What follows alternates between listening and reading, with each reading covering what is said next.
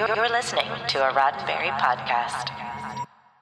The Trek Files, Season 10, Episode 1, The Offspring Call Sheet, December 20th, 1989.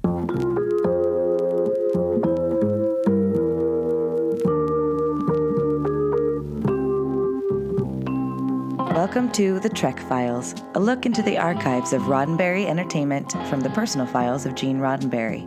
And now your host, Dr. Trek, Larry Nemecek. Well, welcome back, Star Trek fans. All of you uh, Star Trek historians, yeah, you Trek heads, you tech heads. Hey, uh, you Canonistas especially, you're going to love today's show. Um, basically, all of our Trek Trekophiles spelled with an F. Hey, welcome, happy season 10 premiere to us. Yes, can you believe it? This is starting our 10th season, so we thought uh, kicking off a new season, especially your 10th, it befits a special, even more special than usual. Where do you see our special guest today. Where do you see our topic for consideration. And in fact, why wait? Check us out right there on our Facebook page, our headquarters. You know, you can get the podcast almost anywhere, but our documents are always there at facebook.com slash the Trek Files. You want to catch up with this one. It's going to be amazing. Now, here's an audio sample. You veterans of the show know, you Trekophiles. Take a listen and then hang on. I'll be right back with this week's guest. Very, very special guest.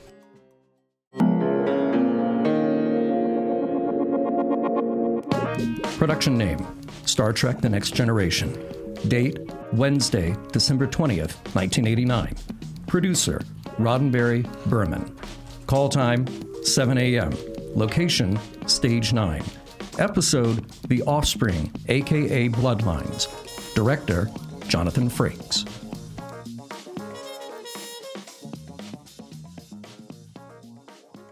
Hey, we'll get right back to the show in a minute after a word from this week's sponsor, Toynk.com.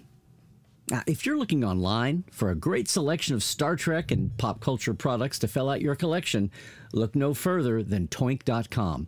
It's a site full of clever, creative ideas for your home and just for fun. Everything from Star Trek bathrobes to toys to kitchenware to art and prop replicas. Hey, I love the TOS style door chime that looks just like it came right off the original Enterprise, you know, the red panel.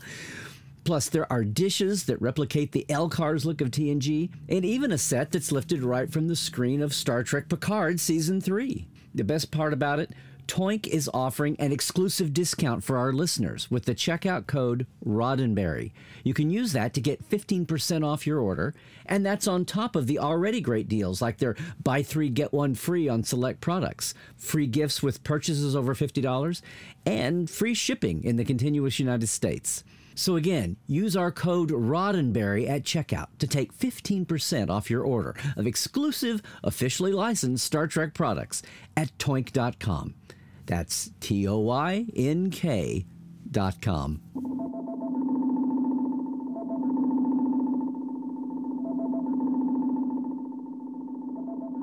What? Very. Hold on. My first episode, my first day of shooting. By the way, everybody, our guest this week is the lovely and talented Jonathan Frakes. Happy 10th season. Jonathan, I can't believe you're so excited, but thank you for joining us for this special season premiere. And uh, it's just a pleasure to have you, man. I'm glad you're excited. Proud to be here. I, apparently, show to me, man. I, I was going to say, apparently, now I know you've talked about this over the years, but we got the paper in front of you, so it's Oh God, it's filled with memories. it's a, it's aesthetic. We've got we've got a first one and then we've got a later one here coming up too. But but what comes to mind when you're looking at this? As if I need to prompt you. Well, I was uh, preparing for two and a half years for this day. You know, from the moment that I decided that I wanted to reach out to Rick, who was the keeper of all things Star Trek at that point, and he invited me to shadow, which is what the common term is now for following directors around. Which I did, and I think he was hoping I would fall away and uh, not stay with it. And Get it out of your system. Yeah. get it out of my system, realize that what a pain in the ass it is, how much time it's consuming it is, and how you know Unglamorous. unglamorous. But I had gone to the I I had I, I, I had napped enough. Uh, Robert Mitchum is famous for saying that um, I act for free; they pay me to wait.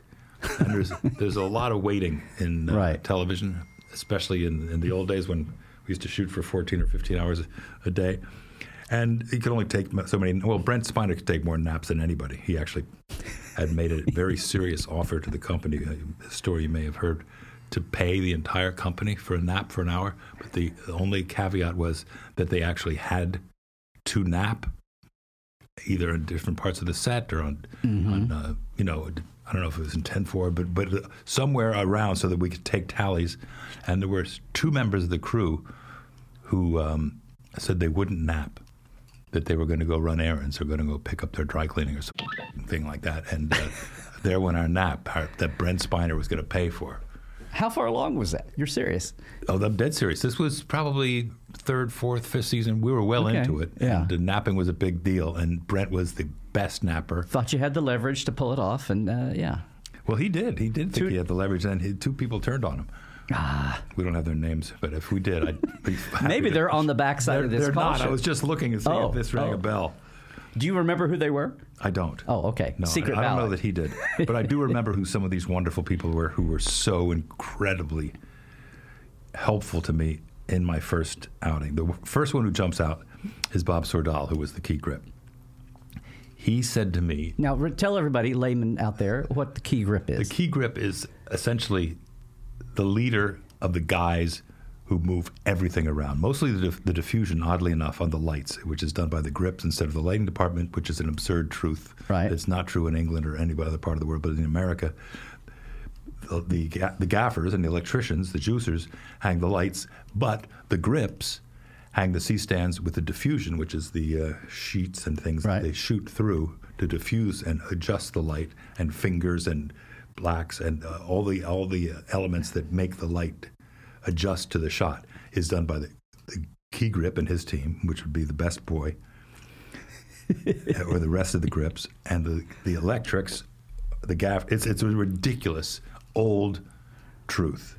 So the key grip was Bob Sordal, who was a massive man who was about to retire, who had a he had a heart of gold. He had an incredible history, and I said to him, because I was always looking from having shadowed so much, I'd seen all these sets over and over again. Well, and I right. kept thinking about what could I do? It was different, and you know, but all the You've been doing homework in your head for months because you'd been on this path for a long time. right? How when how soon into the show did you say, "Hey, Rick, I want to direct"? I think in the middle of the first season, I must have said, uh, "Can I do this?" And then he said, as I told you, that uh, you can follow these directors. We'll get permission from them. And as I stayed with that, the big deal was that I would always go in on the days that I wasn't shooting and to, you know, prove my interest. Mm-hmm.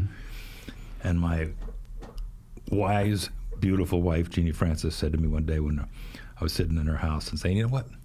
I don't think I'm going to go in today. I'm, I'm not. I'm not shooting, and I've been doing this for years." And he's. She said to me, "That's exactly what Rick's waiting for." Mm-hmm. And I got in the car and I got my ass over to Paramount. She's a keeper. You ought to hang on to Yeah, I her. think I will. so eventually it, it opened up. I've told this story many times, but it widened out, and they, you know, I realized that the thing I knew least about probably was the uh, was editing. I knew something about staging. I knew about talking to the actors. I knew a little bit about the camera, and certainly knew how to communicate with people. But the editing was a mystery to me, like uh, like um, composing is.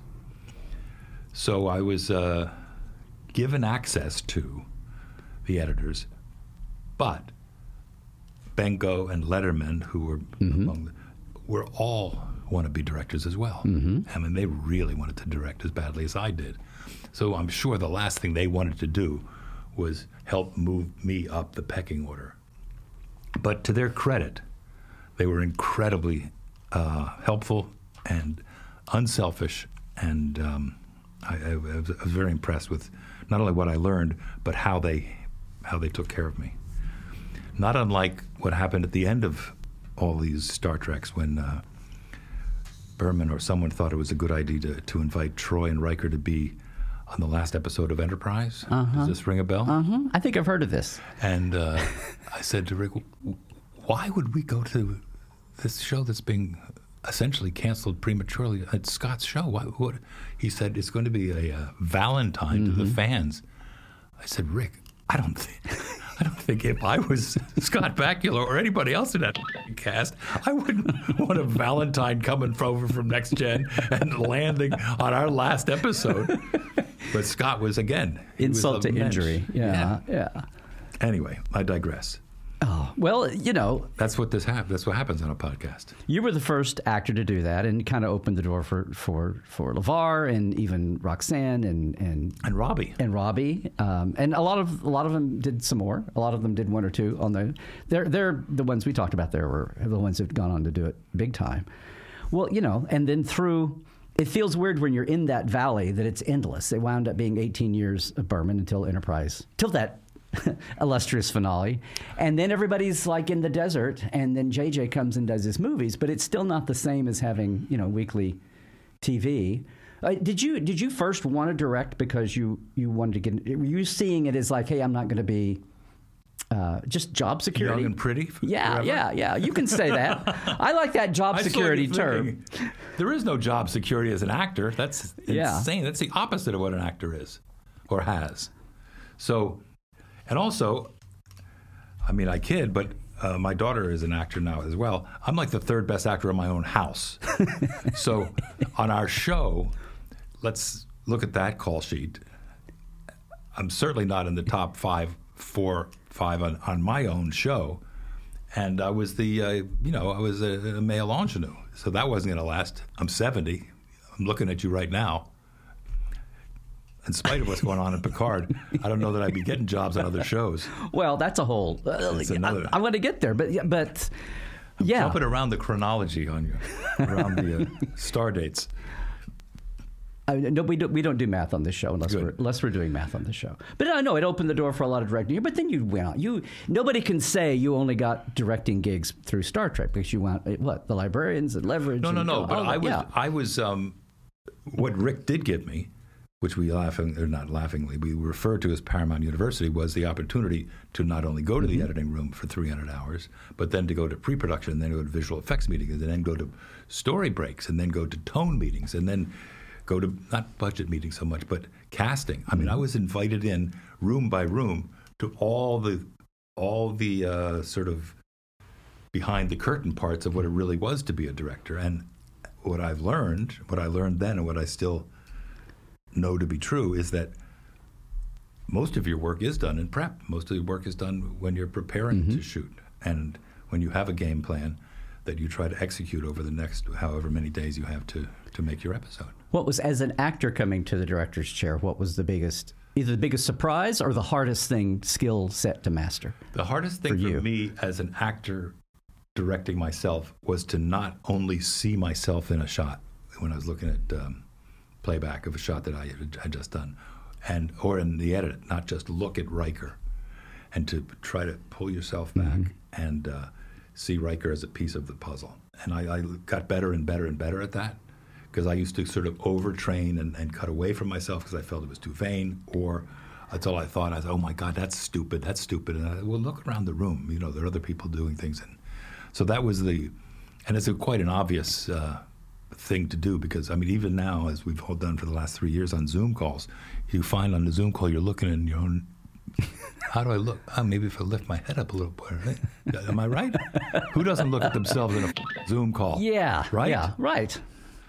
At least in the 2020. By now, we've got it all down pat. Got it down pat. we know what we're doing. Well, I, yeah, all the you know, and not just next gen, but the Voyagers you did, and then and uh, Enterprise, and of course setting up to direct on direct First Contact. Um, and that was a long. I mean, the world has changed so much. The media, the production, and, and directing, and of course.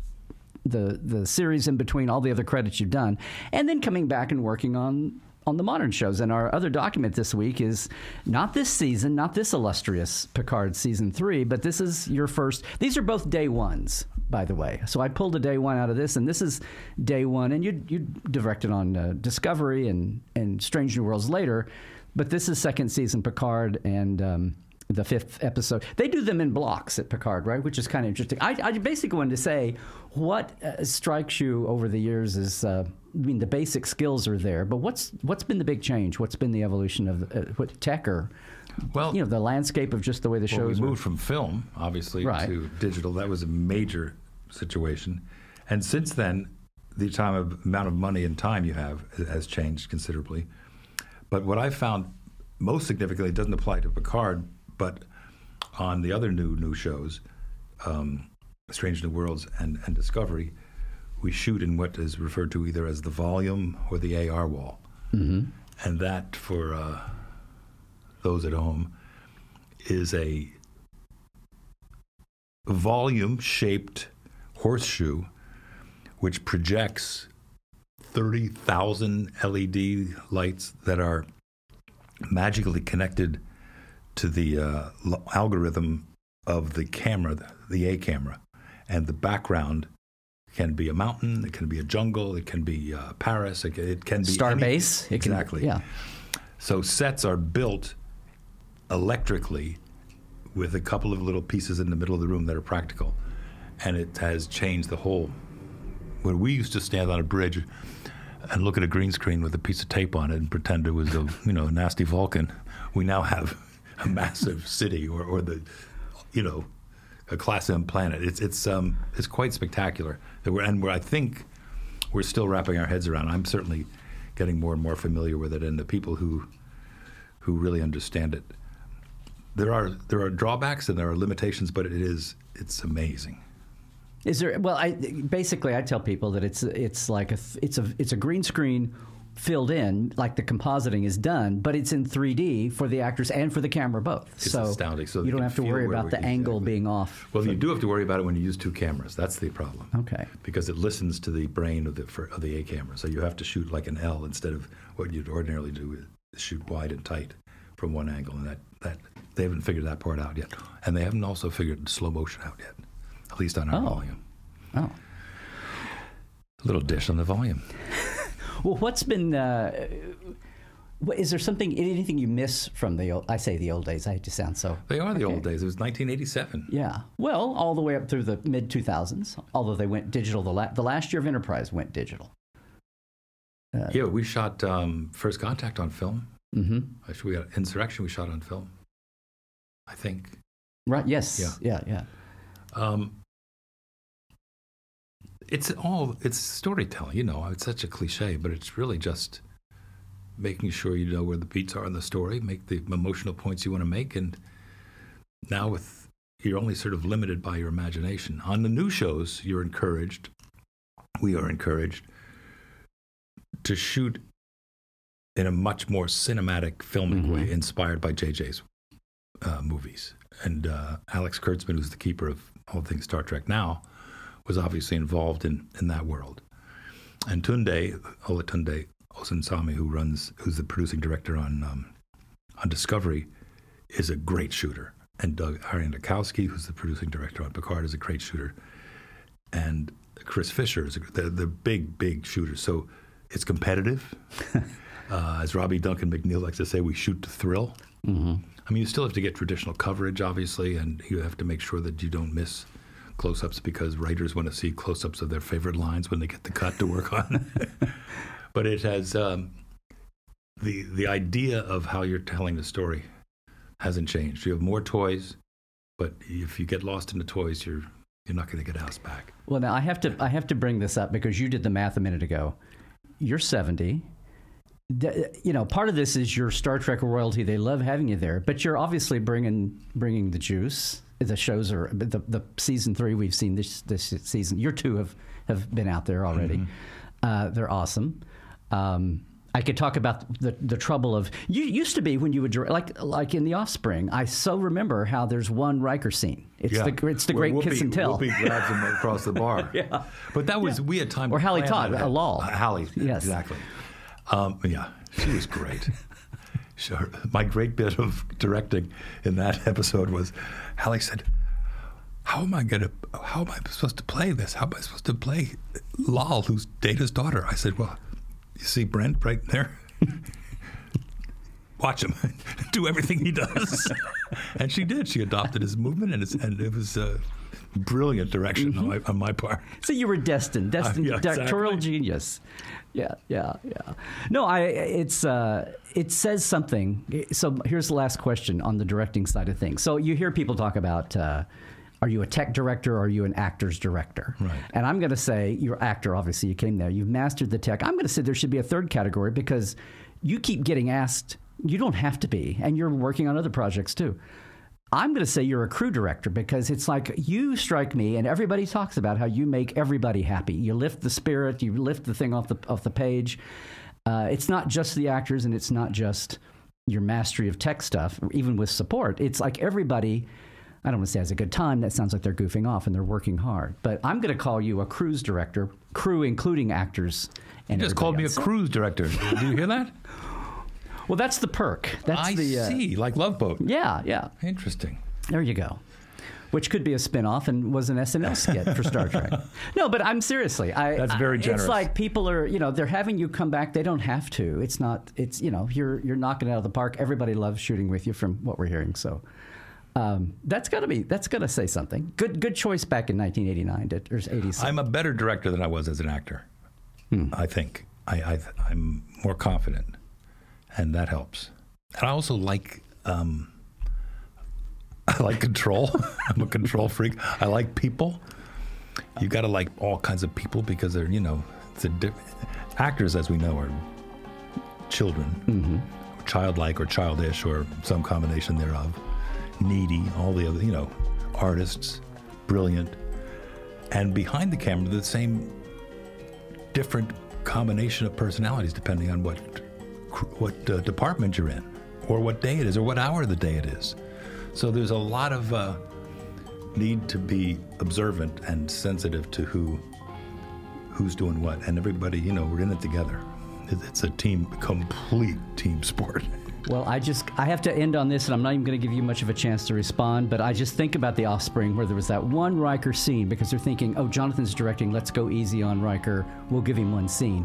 That's not the case with Picard. You're all through them. It's awesome. You're knocking it out of the park directing. It's the best Riker. You would say, I think it's even the most in-depth Riker we've seen. So I'm just saying, hats off to you, man. Kudos. Thank you very much that was fun Hey, every, thank you, but also thank you for uh, helping us kick off our 10th season. happy 10th season to you all Thank you, and uh, we'll we'll have to have you back sometime, Jonathan. what a great idea we haven't worn him out yet, folks.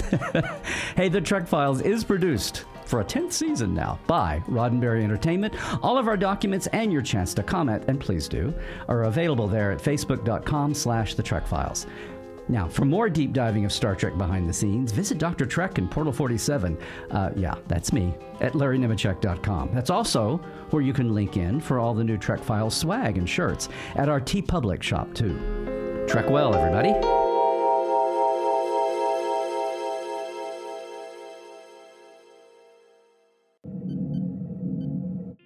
This is a Roddenberry podcast.